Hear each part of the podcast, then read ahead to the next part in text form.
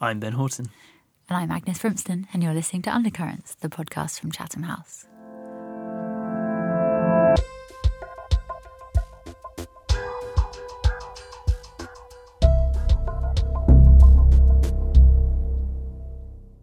Ben Horton.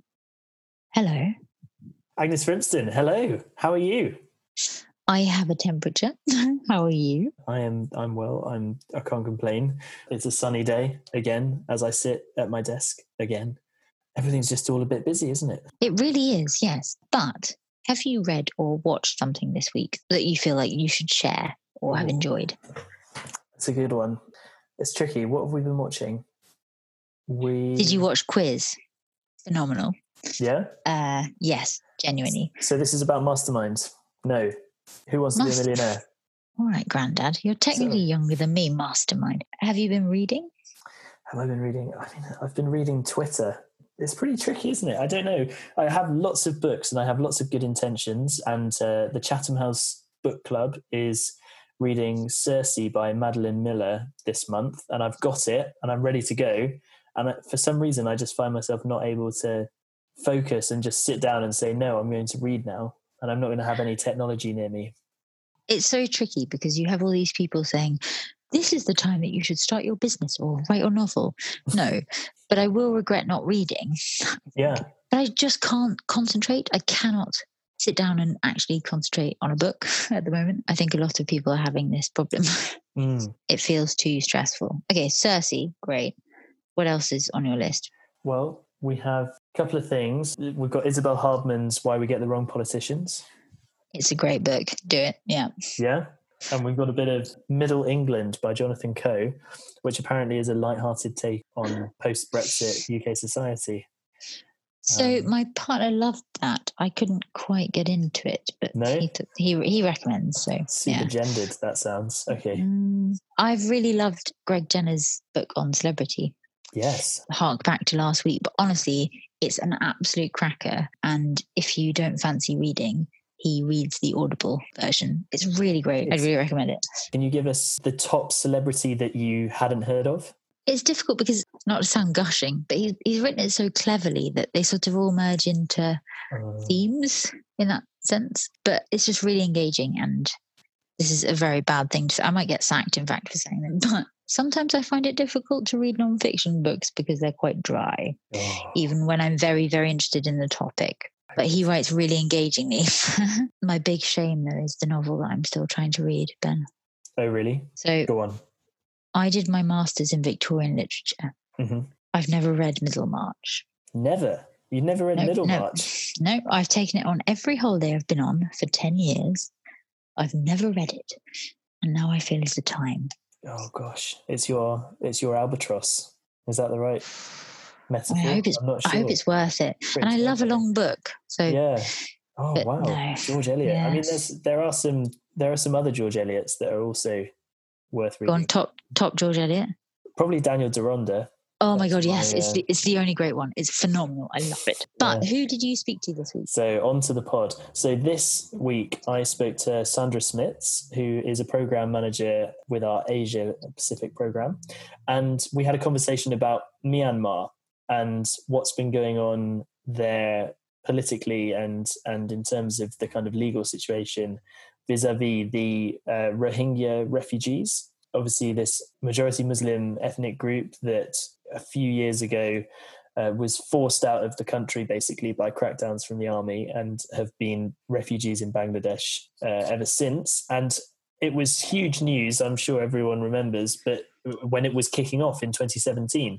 But the problem has not been resolved, right? We're now three years later, and the people who were responsible for the atrocities have not been brought to justice. They've not, there's been no accountability at all for what happened. And a lot of these people are still stateless living in, in Bangladesh. So we had a conversation basically about the legal situation around that and attempts to bring people to justice for the crimes that occurred. But we were also looking back to a previous case where there were some similarities, which was in Cambodia around the Khmer Rouge, which was a communist regime that carried out many atrocities in the 1970s.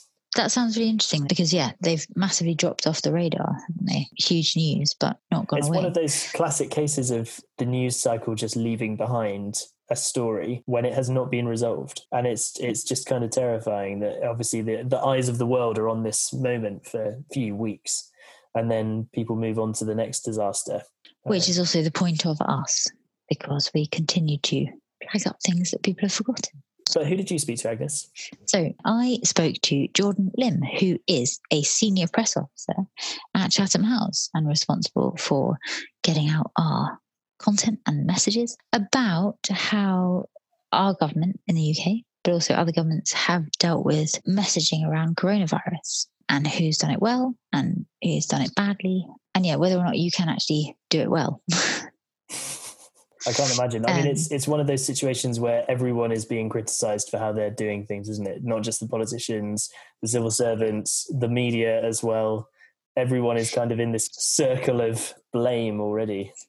Um, True, but equally, it feels quite unprecedented in that you have the government responding to a Twitter thread and uh, daily briefings. This is, you know, slightly new territory, and who the audience is for that, and whether it's worth doing. But yeah, really interesting. So, should we have a listen? yeah let's have a listen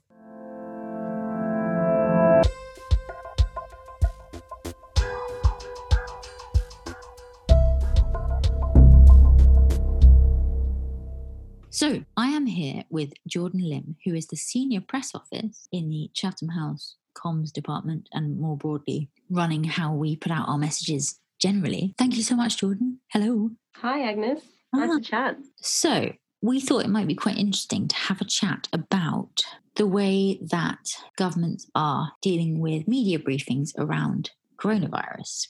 So, first question for you as a media expert Do you think the daily briefing is a success, a good thing, a bad thing? Look, I think it's an absolutely necessary thing. It's definitely flawed, but I don't think that any government anywhere in the world probably is is absolutely nailing it. It's definitely not a bad thing because it's absolutely crucial right now. So by early March, what we were seeing was the anonymous press briefings. If you can remem- remember back, I know that it feels like an absolute lifetime ago now. So this is before the age of the daily press briefings, when we were seeing newspaper reports that were sort of attributed to senior government sources um, often communicating quite major things, such as that story about over 70s possibly being, you know, isolating. So then by about mid March, we started seeing these press briefings. So I think they're absolutely necessary because we need to be hearing from the government every single day. Is there room to improve? Yes. Who do you think they're for? That is an excellent question. I mean, now I know at the beginning, I think a lot of regular people were tuning in. Nowadays, I would love to see what the viewership numbers are. I wouldn't be surprised if they've declined because I think they're getting less and less accessible to normal people. And they're really mm-hmm. for political journalists and now, luckily, health journalists as well. So that's another difference that we've seen at the beginning, it was only the press journalists who were invited. In what way do you think they're becoming less accessible? I think that we're just the questions aren't being answered, which is increasingly frustrating people. Because sometimes it can feel a bit like they are sort of briefing the lobby, except we're all at home and lots and lots of people are still watching these briefings. So is it for the general public, do you think? Or is it there to reassure the general public whilst also being there actually for journalists as content? I think it's, I mean, it's obviously intended to reassure the general public. I think that that's quite reassuring having an apolitical um, sort of civil service expert standing there next to the minister or the prime minister. But I would agree that increasingly it's sort of more of a lobby exercise than, than anything else. Do you think it matters who is hosting them? Yes, absolutely. I mean, we've seen obviously it's quite a unique situation in the UK because the Prime Minister's been ill himself and out of action. But it's it seems as though they've been choosing ministers based on either what the topic of the day is, so whether there's an announcement on education or support for businesses. But some of the ministers, I think most of the general population would not be familiar with. So having someone standing up there representing the government who they might not recognise or know, I don't think that is a particularly effective strategy. But do you think, for example, it matters more if it's the Health Secretary Hancock versus Raab, or when the Treasury announced their updates to sort of business payments or you know support for um, freelancers? Mhm. Did it matter who was like delivering that message? Yeah, I think that those messages should be delivered by the ministers who are in charge of those areas. So I think it is important to hear from the Minister for Health on testing, and it's important to hear from the Chancellor on the economic measures, absolutely. Because sometimes it feels a bit like it's just sort of feeding the Twitter media bubble. But on that note, the government last week, for the first time, I think, issued a rebuttal to a Twitter thread by an FT and Times journalist. Why do you think they did that? That was very unusual. I mean, it's not unusual to issue rebuttals at all, but the fact is that it was, a, I think, over 2,000 words of rebuttal that was posted the next day. I think they did that because, I mean, A, they, they would have obviously been quite angry about the article. Um, this was in response to a Sunday Times article that's quite critical of the government's response. Was it effective? I don't think so, because it means that then journalists were just talking about this very unusual, very defensive rebuttal rather than moving on on to the next story. I would say, just to interrupt briefly, journalists love talking about journalism, but it's non-stop. The fact that the government took time to point by point rebut that Twitter thread and then also the Sunday Times article, some of which was really useful. You know, for example, the claim that we had sent quite a lot of our PP to China. Mm-hmm. You know, they could then rebut saying, yes, we did, but then China sent loads back, which we haven't, you know, announced. That's helpful. But it does feel like a very new way of dealing with the press. It is, and we've seen that again. I think it was just today there was another rebuttal posted by Public Health England in a similar style. So it will be interesting to see if this is sort of the new way forward. And I mean, I agree, sometimes it's absolutely necessary and it's important to make sure that accurate information is out there and to dispel any inaccuracies. But other times, and I mean, in this case, you'd really have to question how effective that, that strategy was.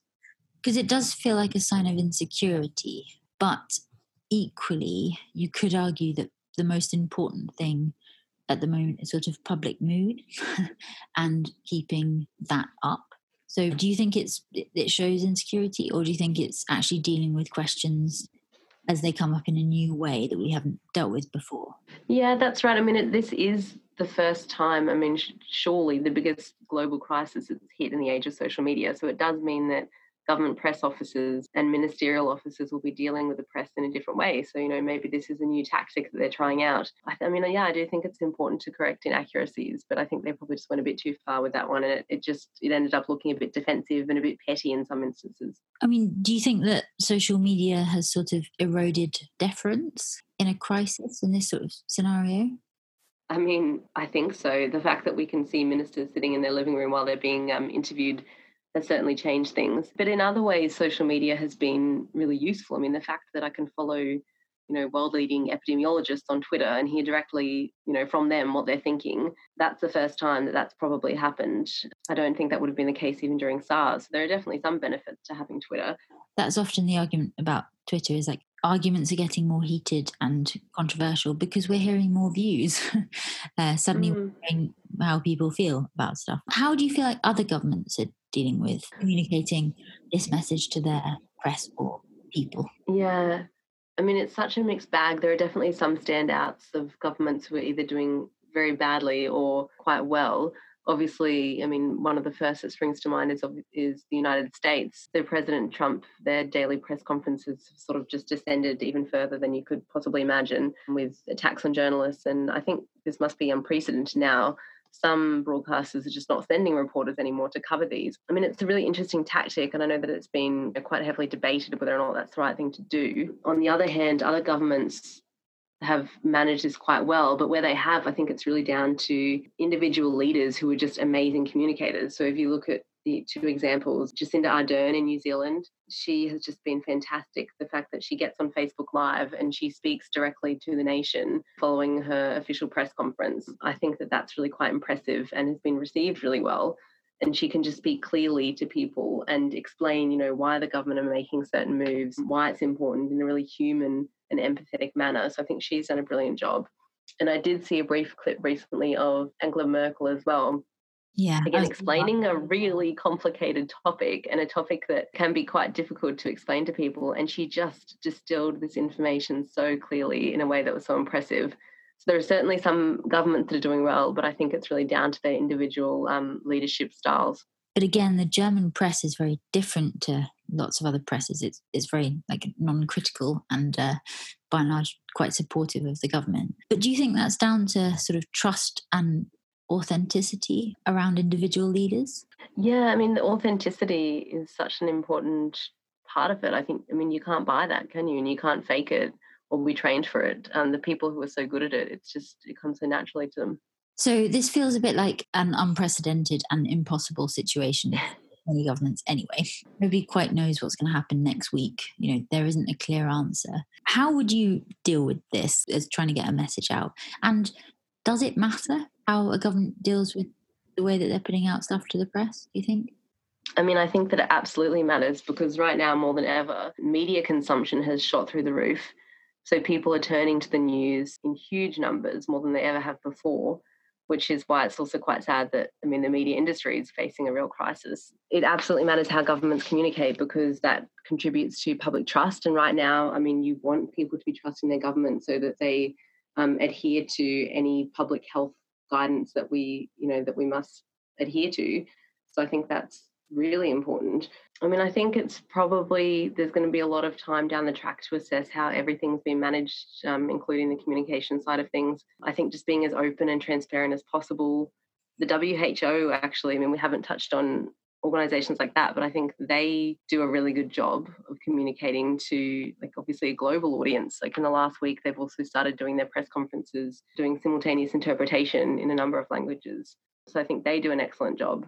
I, I agree with you, but you and I are interested in this stuff and in this world. I mean, do you really think that's hitting the front page of the Telegraph? I think that sometimes it has. And I think, in particular, um, I think it's Dr. Mike Ryan from the WHO.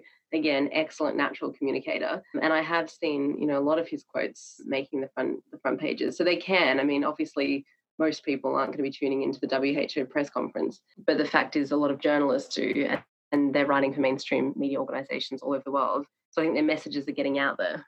Is it possible to get right at the moment, do you think? No, not not completely. I think it's really like as you said, it's unprecedented. People are trying different things. We've never gone through this before. We've never gone through any crisis, especially in a digital age. So because I, I basically think the countries that you've mentioned as doing things well, by and large, have the trust of their populations. Maybe one of the big questions is do we trust our government to deal with this well enough?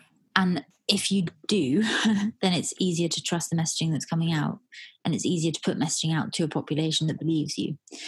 If you're putting mm. messaging out to a population that by and large, you know, is unsure, you're fighting a separate battle on top of that, do you think? Yeah, I think that's absolutely correct. And it'll be interesting to see in countries where, um, as you said, there's a high level of trust and a popular leader, how they've responded and, and the levels of people sort of sticking to the official guidance. Because I agree with you, I think that's probably been an issue and, and it may be an issue as well in the UK. I mean, I'd love to see some studies on public trust in institutions in the UK over the last few years, how much that may have been eroded and whether that's then affected trust in government during the coronavirus. The fact is that you can watch the, the daily press conferences and you can hear the messages that the, the ministers are putting out there, but then you hop on Twitter and you see um, epidemiologists or other experts who are disputing what's being said. So it's really quite hard to know who to believe sometimes. Do you think this is going to change the way that governments interact with the press? I'm going to be optimistic, and I do hope that it will change in some ways. I mean, I think at the very beginning of this in the UK, the, the anonymous briefings were just really um, getting to a point that was quite irresponsible. So I hope that that sort of, you know, we see an end to that as much as possible, and particularly with important um, public issues such as this. I also think that there's a really, you know, there'll be a lot of studies on public health communications and the really simple messages about, you know, washing your hands while you're singing happy birthday twice how effective those have been and, and different campaigns that governments have implemented, I think that there, there probably will be a bit to learn. Okay, wonderful. So, final question, just to try and be cheerier. As a comms professional, what do you think is the most interesting method of communication or one to watch? You know, is it Instagram or Twitter or what what's the output that you're most interested by? I mean, this sounds a bit old school now, but as I mentioned, the thing that I've impressed most impressed with during this has been Jacinda Ardern's Facebook Live sitting on her couch. I have seen a little bit of, I don't know whether it's been governments or just institutions and maybe government agencies using TikTok to put out sort of public health messages.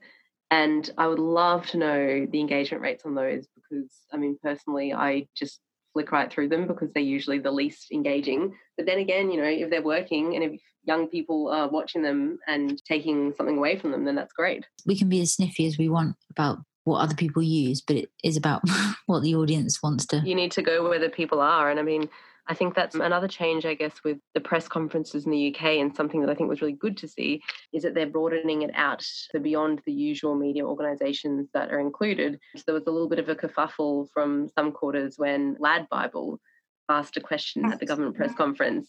You know, I'm not very familiar with Lad Bible, but I understand that they have a huge audience among young men in the UK.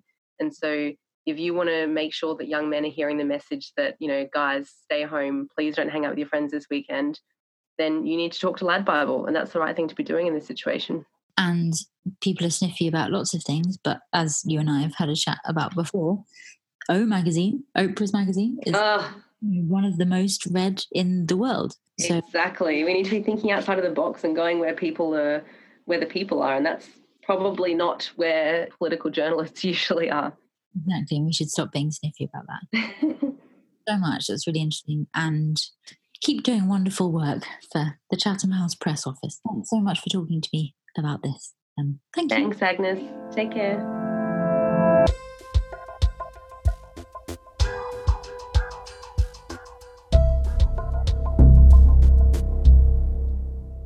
Okay, so Today, we're going to be talking about something completely different. We're going to be avoiding coronavirus and the ongoing pandemic, and we're going to be looking at the situation in Myanmar with my colleague Sandra Smits. How are you doing, Sandra? I'm doing very well, thank you. Finally settled into the working from home routine. Yes. Yeah, whereabouts are you sheltering at the moment? Sheltering in London, not too far from Chatham House. Close enough to the madness. Ah, beautiful. So Sandra is a program manager in the Asia Pacific program, and she recently wrote an expert comment, which you can read now on the Chatham House website, called "Justice for the Rohingya: Lessons from the Khmer Rouge Tribunal." So, Sandra, I just thought if we could begin with a bit of background, could you remind us all what's been happening in Myanmar recently, particularly regarding the Rohingya, and kind of what's the background to this particular problem? Yeah, of course. So let's go back to 2017, which is basically when all of this started. The Rohingya are one of the many ethnic groups in Myanmar. They're actually the largest community of Muslims there, with the majority of them living in the Rakhine state. And there's been long-standing uh, religious and ethnic persecution against them. This is because Myanmar is predominantly a Buddhist country, and the country denies the Rohingya citizenship. And this goes back to a long-standing issue of statelessness formalized in Myanmar citizenship laws. So there has been a gradual wave of Rohingya refugee from Myanmar to Bangladesh, but the latest exodus began in 2017 after a huge army crackdown. Violence broke out in August 2017 when the Rohingya militants attacked government forces at the border. And in response to this, Myanmar's armed forces were supported by a Buddhist militia, and they launched a huge clearing operation where they burned down villages, attacked and killed civilians, and this resulted in more than 700,000 Rohingyas fleeing from the Rakhine state in northern Myanmar to the Cox's Bazar region in southern Bangladesh. Now, the government has always claimed that they only targeted militias responsible for attacks on the security forces and that the majority of those killed are actually terrorists. But the crackdown has clearly resulted in evidence of crimes against humanity uh, against the Rohingyas, including mass killings and rapes. And the UN fact finding mission described the violence as having genocidal intent. Where we're at today is basically a situation where nearly 1 million Rohingyas live in numerous refugee camps in the Cox's Bazar region of Bangladesh, and they are dependent on humanitarian assistance for survival. This has become increasingly problematic as, even though there's an agreement in place for repatriation of refugees, none of them to date have returned. And Bangladesh has announced it would no longer accept fleeing refugees because of Myanmar's hollow promises in creating a conducive environment to facilitate repatriation. So the Rohingyas do not want to return unless there are guarantees over their safety and perhaps guarantees to citizenship. So, and then there's the issue of even if they did consider returning, they might not be able to, as villages have been burned down, properties have been destroyed or repurposed. And this is perhaps why justice is so important because few are likely to seek to return to a place where those who perpetrated serious crimes against them or their families are still residing with impunity. What was the international response to this crisis in 2017 18? So, how did the international community respond to what was going on? So, there has been widespread pressure on Myanmar and I think this has culminated largely in Gambia, the Gambia referring the case to the International Court of Justice. And this led to a ruling in January, an interim ruling imposing emergency provisional me- measures on Myanmar, instructing it to prevent genocidal violence against its Rohingya minority. And I guess this kind of shows how small states can play an important role in upholding international law and holding other states accountable, it also refocused attention because it has been two years since the atrocities and it's even now gotten to the point where Amal Clooney is going to represent the Maldives who are joining the Gambia in challenging Myanmar. So, if anything, there's been more of an international response to it than a domestic response, I would say. How has the government in Myanmar responded to the crisis since in the kind of intervening period how does it speak about it does it view it as something that was justified or, or are there proceedings to try and bring the people who did this to justice so i guess the line has always been that they've done nothing wrong. They have only targeted militants responsible for attacks on security forces. So they've accepted that there have been crimes but denying that there have been crimes of genocidal intent. And there has not been much criticism or call for accountability domestically because there's widespread support for government policy by the majority Buddhist population, I suppose. And I guess that goes back to what we talked about earlier with the additional level of disenfranchisement, where international moral pressure is clear but there's not much domestic incentive or demand for it. This is probably reflected very starkly in the fact that de facto leader Aung San Suu Kyi has shied away from accountability and instead is defending her own government's actions before the International Court of Justice. Before we go on to the comparison that you would like to make with a previous tribunal process, I just wondered if you could explain a little bit about the significance in this of the International Court of Justice. What powers does that institution have to actually bring people to justice? And what are the significance of the rulings that they've made in the past? I guess this is slightly different in that it's an interim judgment and it's not a final judgment, which is still expected to take years. And while the interim decision is unanimous and it is binding, the ICJ has no way of actually enforcing these interim measures. And mm. given, you know, the intensive scrutiny of Myanmar's behavior to date and the lack of action it's taken, there's nothing to indicate that the response will be any different now.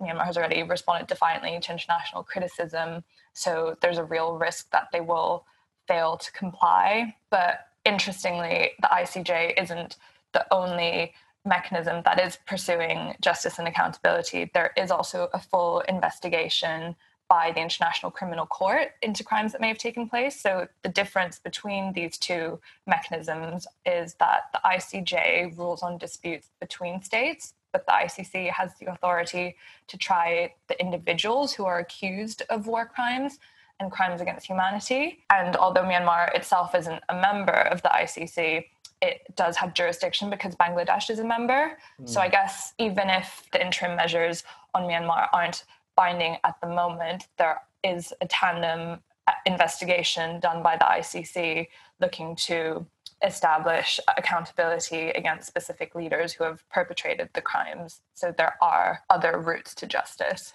Why do these cases take so long? Why are these legal processes always, we're talking years often, to come to a final judgment? Seems to be longer than a lot of domestic court cases. Is that wrong, or are there particular reasons why it's so drawn out? I think the main reason why it's so drawn out is that so the office of the prosecutor has explained that it can take as long as it is needed to gather the required evidence. So that's obviously not a very specific time frame and in theory it could take a short amount of time but it often requires such a, a long time in order for sufficient impartial independence evidence to be collected that is enough to establish that specific individuals bear responsibility so in that sense the threshold may be slightly higher in international cases okay so to come to your expert comment that you wrote recently the argument you were kind of making through this piece was that there are lessons that we can learn from a previous tribunal in Cambodia. I just wondered if you could tell us a bit about the background to that particular crisis and how the tribunal was set up and the main aims and outcomes. Yeah, of course. So the extraordinary chambers in the courts of Cambodia is more commonly known as the Khmer Rouge Tribunal and it was established to prosecute Khmer Rouge leaders for alleged violations of international law and serious crimes perpetrated during the Cambodian genocide. So, this was the period in which the Khmer Rouge ruled from 1975 to 1979, where it was responsible for perhaps one of the worst mass killings of the 20th century that claimed the lives of up to 2 million people, which is nearly a quarter of Cambodia's population at the time. And the UN helped establish this hybrid mechanism more than three decades later. It it is notable to point out that the process was kickstarted much earlier, but there was a long period of back and forth where the UN bargained with Cambodia in terms of the format of the tribunal. So initial uh, UN group of experts found that the trial should actually be held under UN control due to misgivings about the strength of Cambodia's judicial system. But in the end, there a compromise was reached, establishing a hybrid body consisting of parallel international and Cambodian judges. And like I said, there are many lessons to be learned from it, but it is worth noting that since 2009, only three Khmer Rouge leaders have ever been sentenced. So it, I don't know if this speaks to the perhaps deadlocked or tricky hybrid process where national bodies retain such large amount of decision making power.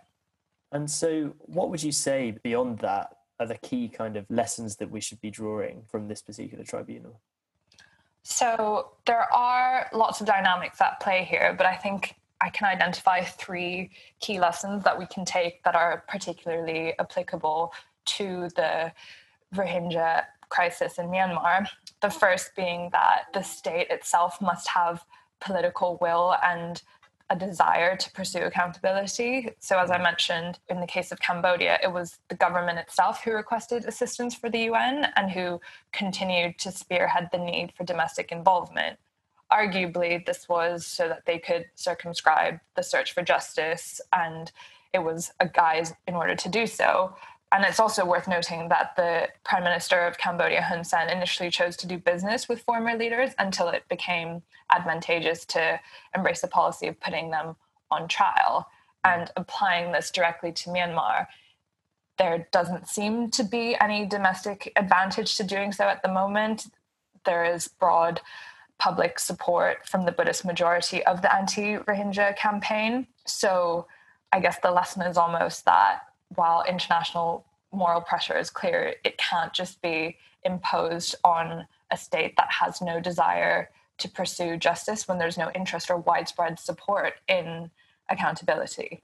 The second lesson, which I tried to unpack in the expert comment, was the need for safeguards against local political interference. And this was arguably the whole reason why Cambodia went to the UN in the first place, because it had a weak judicial system. And although it was designed as a national court with international participation, and there was an agreement to act in accordance with international standards of justice and impartiality, there weren't really any safeguards in place to prevent against the serious deficiencies of the Cambodian judicial system. So, close alliances between judges and the ruling party, high levels of corruption. These effectively gave way to the government's veto power and allowed it to retain the ability to block further prosecutions and also prevent witnesses from being called I don't know if this is arguably less relevant to Myanmar, as it doesn't look like there is going to be a domestic or hybrid process given the popular support for current policies. And thirdly, it does send a clear signal that there needs to be a stance against the culture of impunity within the region. So many say that the Khmer Rouge Tribunal was conceived as a showcase for international standards of justice. And this was because Cambodia at the time was notorious for incidents where powerful people flouted the law. And the idea was that by punishing and trying Khmer Rouge leaders, it would send a clear signal that lesser violations would also not be tolerated in the same way. Whether or not this has worked in practice and whether the Cambodian judicial system retains a certain amount of independence is perhaps unclear, but the same tone is echoed in Myanmar in that its special rapporteur on the situation of human rights, the UN's in Myanmar, has urged domestic authorities to embrace democracy and to strengthen the judicial system and judicial independence because this would remove barriers to accountability. And based on her assessment, it's clear that these domestic institutions are currently not independent enough to pursue accountability. So ultimately, it stands as proof that in a region where justice processes haven't gone anywhere and where international recourse is quite challenging mm. with the low ratification of the ICC and then ASEAN, the Association of Southeast Asian Nations policy of non interference blocks much constructive discussion on the Rohingyas' ongoing statelessness. It is ultimately symbolic as an example against impunity within the region. And overall, I guess the Cambodian example shows that a legalistic approach will not be successful unless it's supported by wider measures and safeguards. And as you've mentioned partly in that answer there, you don't sound particularly optimistic that those safeguards are necessarily likely to be present in the short term, at least in Myanmar itself. It doesn't seem that way. It doesn't seem like the domestic institutions are where they need to be. Whether or not that is significant is up for debate in that there is no demand for a domestic process anyway. So, arguably, it would be better for international institutions that may have jurisdiction over these crimes to have a strengthened capacity. And to this end, actually, the UN Human Rights Council recently, at the end of last year, established an independent investigative mechanism for Myanmar. So it's it's not the conventional tribunal in the same way that was created for Yugoslavia or Rwanda, but the mechanism was mandated to collect and preserve evidence as well as to prepare files to facilitate future cases, whether these are before national, regional, or international courts or tribunals, including crimes that are to be committed in the future. So, I guess the idea is strengthening and preserving evidence and ensuring that there's an international mechanism that is watching as things unfold. So, just coming towards the end now, because um, I think you've given us a really comprehensive overview of this, I just wondered if you could talk to us a bit about what the timeline for the future of, of this justice process might be, because obviously, as, as you mentioned earlier, we're now already three years on from the initial atrocities in, in themselves. The situation for the refugees in Bangladesh is still very much unresolved. They're basically stateless. But what can we expect over the next sort of, you know, 12 months or or over the next few years to happen? Is something like the ongoing pandemic that we're seeing, is that likely to interfere with this process? Is that going to lead to delays? Is there any sort of hope in the short term for this situation to improve? Well, it's interesting that you brought up the pandemic coronavirus, actually, because I think that is largely going to shift the focus from justice and accountability in the sense of prosecution more to managing the humanitarian refugee crisis in Bangladesh. And I know this is meant to be the segment of this episode that avoids COVID 19 and looks at other issues. But you did so well 20 minutes.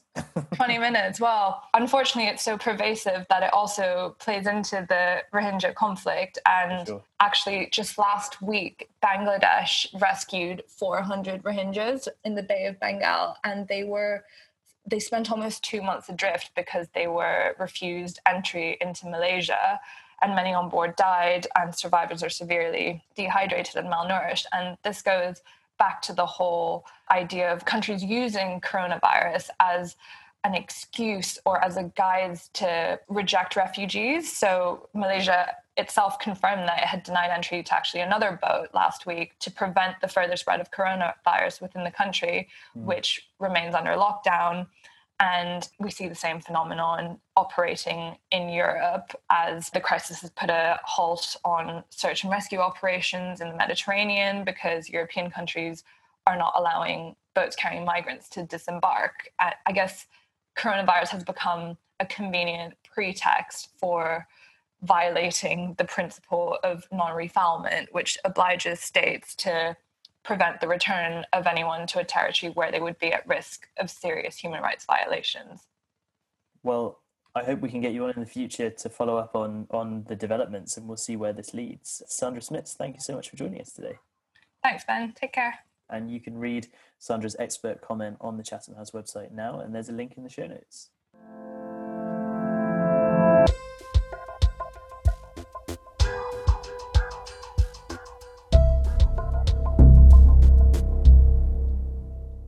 Was so interesting. Thank you. Thanks to everyone for listening. And just a reminder that we are now weekly. We are indeed very exciting. I get to talk to you every week. I get to bother you every week about who we're going to talk to for the pod, what we're going to talk about in the intro, all of that stuff. I'm sure you're thrilled, Agnes.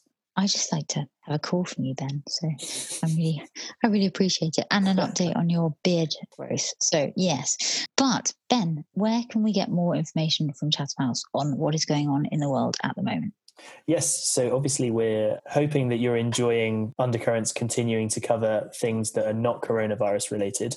But if you feel that you actually would like to know more about the ongoing pandemic and also the implications, not just for the economy, but also for society and for healthcare systems and for the environment uh, and security around the world, then Chatham House has all of that analysis on our website. We have a weekly webinar briefing that people can join with David Heymann, who used to be an executive director at the World Health Organization. And we have content coming out of our ears from all of the different research programs um, on every different aspects of this crisis. It's kind of your one stop shop. Absolutely. And even uh, niche things that you might not think about. But how is Georgia talking about coronavirus? Like every department is looking at this and it's all very interesting stuff. So you should go to chathamhouse.org. But in the meantime, I'm Ben Horton. I'm Agnes Frimston, and you've been listening to Undercurrents.